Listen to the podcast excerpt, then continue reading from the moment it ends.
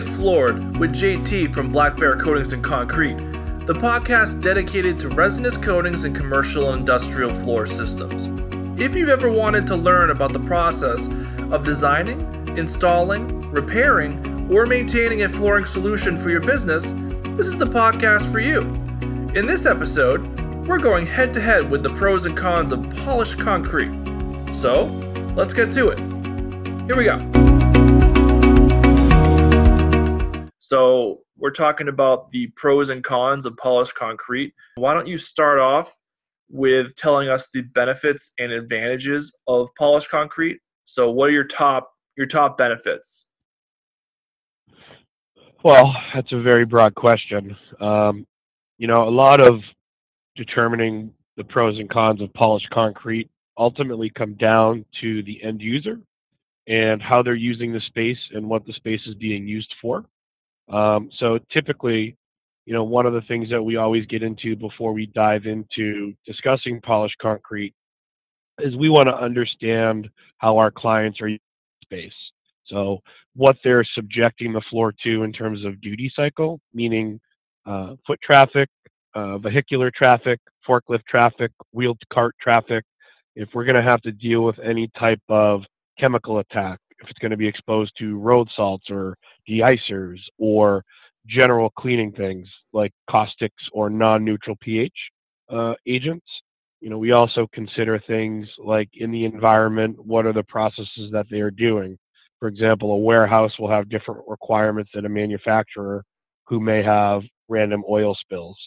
And lastly, we always want to take into consideration how the client is going to clean the space and also any type of anti-slip concerns we may have, uh, meaning that if a space is constantly wet, you know, we want to make sure that we're going to install a flooring system that has a coefficient of friction that is adequate so that people aren't going, you know, up over end if a spill happens or if an oil happens and things like that. What's great about polished concrete is typically it has a very high coefficient of friction.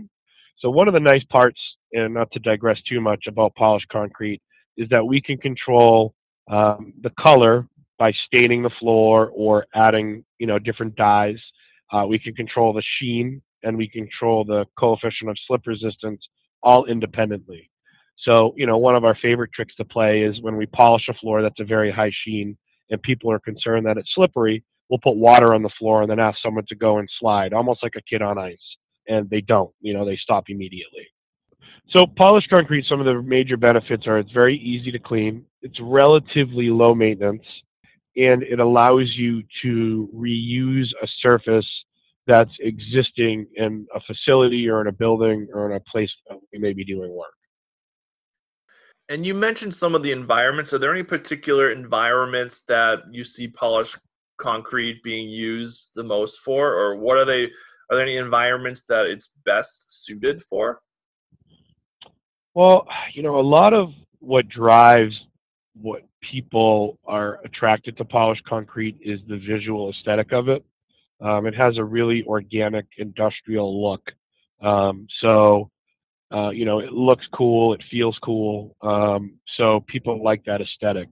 You know, we see it a lot in the front of house of restaurants, in front of house of breweries or similar spaces, retail spaces, uh, grocery stores, anywhere where there's a lot of high traffic, um, you know, we'll see polished concrete being installed quite often. All right. You mentioned some some really cool looking effects. You know, what can you discuss some of the customization of aesthetics that You know, what are the, some of the types of things that people can do to customize how it looks? So polished concrete, you really, the slab is the slab. So what that means is the floor you get is the floor that you get. Um, so we can customize the floor by adding dyes or stains. We can do decorative stencils. We can do custom stencils with logos or um, different options like that. But typically speaking, you know, the floor is the floor. We can't change aggregate exposure. We can't change the color of the floor unless we add a stain or a dye. You know, we're really just repurposing the surface of the concrete.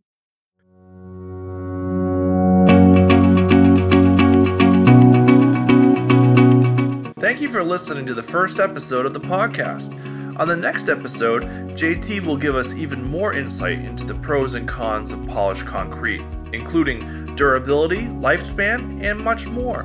If you want to learn about Black Bear's commercial flooring services, you can visit, visit them at black bear concrete dot com. Subscribe to the blog and follow Black Bear on Twitter, Facebook, and LinkedIn for future updates and flooring tips.